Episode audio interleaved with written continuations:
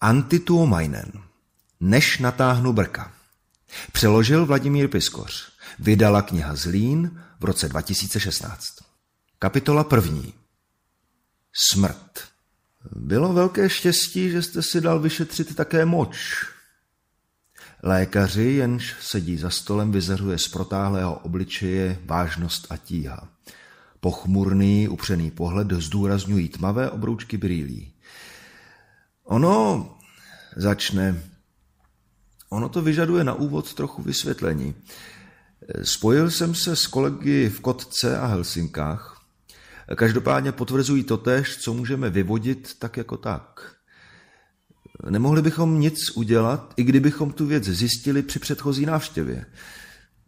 Jak se cítíte? Pokrčím rameny. Zopakuju, co jsem říkal minule a přihodím ještě příznaky z poslední doby. Všechno začalo nečekaným a silným záchvatem nevolnosti, který mi doslova podrazil nohy. Poté se můj stav sklidnil, ale jen na chvíli. Občas mi bývá tak slabo, že se obávám, že omdlím. Dostávám záchvaty kašle, stres mi nedovoluje spát. A když už usnu, výdám noční můry. Často mě bolí hlava, jako by mě za očima někdo bodal nožem. V krku mám neustále sucho. Nečekaně mě přepadají další záchvaty nevolnosti. A tohle všechno zrovna v době, kdy se náš podnik chystá k nejvypjatějšímu období v roce, na největší výzvu a maximální zápřah za celou dobu své existence. No jistě, přikivuje lékař. No jistě. Neříkám nic, on chvíli mlčí, než naváže. Nejde o vleklou nebo úpornou chřipku, jak jsme si původně mysleli. Bez vzorku moči bychom na nic nepřišli. To vyšetření nám už hodně napovědělo a přimělo provést magnetickou rezonanci. Ve výsledku jsme získali celkový obraz. Jde o to, že u vás došlo k nebývale silnému poškození ledvin, jater a slinivky, jinými slovy nejdůležitějších a největších vnitřních orgánů. Z toho, co mi říkáte, také soudím, že už došlo k narušení centrální nervové soustavy, možná i k poškození mozku. To vše jako přímý následek otravy, kterou nám prokázalo vyšetření moči. Toxicita neboli množství jedu dosahuje tak vysokých hodnot, že by to odrovnalo i hrocha. Že tady ještě sedíte a chodíte do práce si vysvětluju tím, že otrava probíhala v dlouhém časovém období, tedy že jed měl čas, aby se ve vašem organismu kumuloval a hromadil a vy jste se na něj mohl svým způsobem přivyknout. Vnitru se mi odehraje pád, jako by se co si ve mně utrhlo a studeně rozběhlo. Trvá to několik vteřin, pak to ustane a já sedím na židli naproti lékaři a je který a za chvíli pojedu do práce.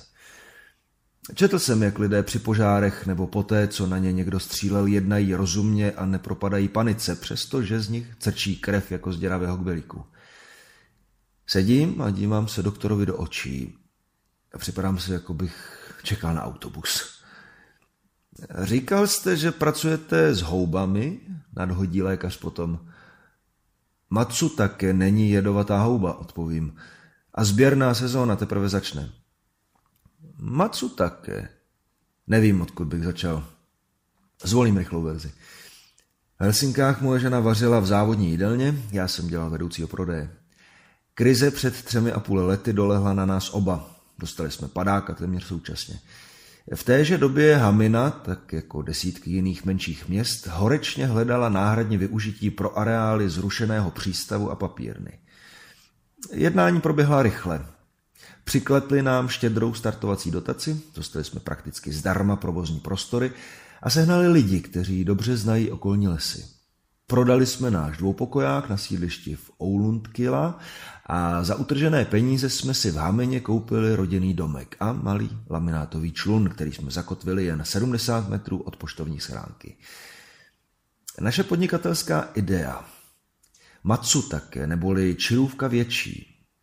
Japonci po téhle houbě, která roste ve finských lesích, přímo šíleli. Za mladé plodnice platili až tisíc eur za kilo. V lesích na sever a na východ od Haminy je možné čirůvku sbírat jako na běžícím pásu. A my jsme ve městě měli prostory, sušírnu, balírnu, chladírny, pracovníky. V houbové sezóně jsme dodávky do Tokia expedovali jednou týdně. Musím se nadechnout. Lékař zřejmě o něčem dumá. A co vaše životní návyky? Moje životní návyky? Jak jste na tom se stravou? Máte dost pohybu?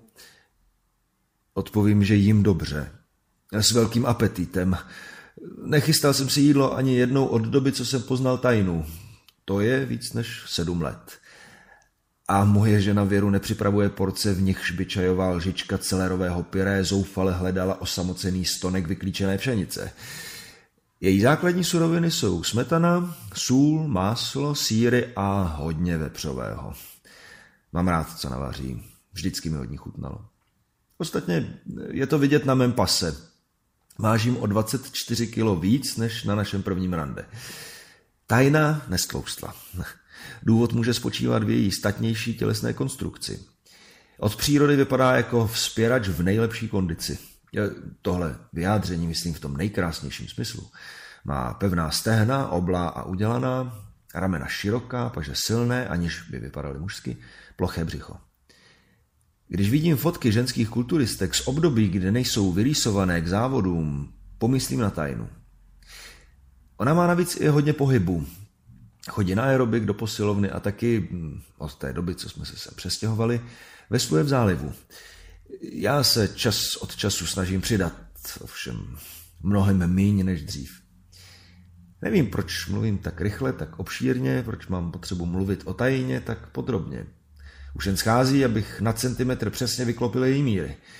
Potom, eh, jelikož doktor podle mého nezaměřuje svůj léčebný pohled správným směrem, se zeptám, co s tím tedy uděláme. Lékař se na mě podívá, jako by mu právě došlo, že jsem z jeho řeči neslyšel ani slovo.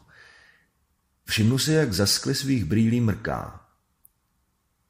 My, říká, my neuděláme nic. Přesvětlená místnost je tak plná léta a slunce, že musím mhouřit oči. Omlouvám se, pokračuje.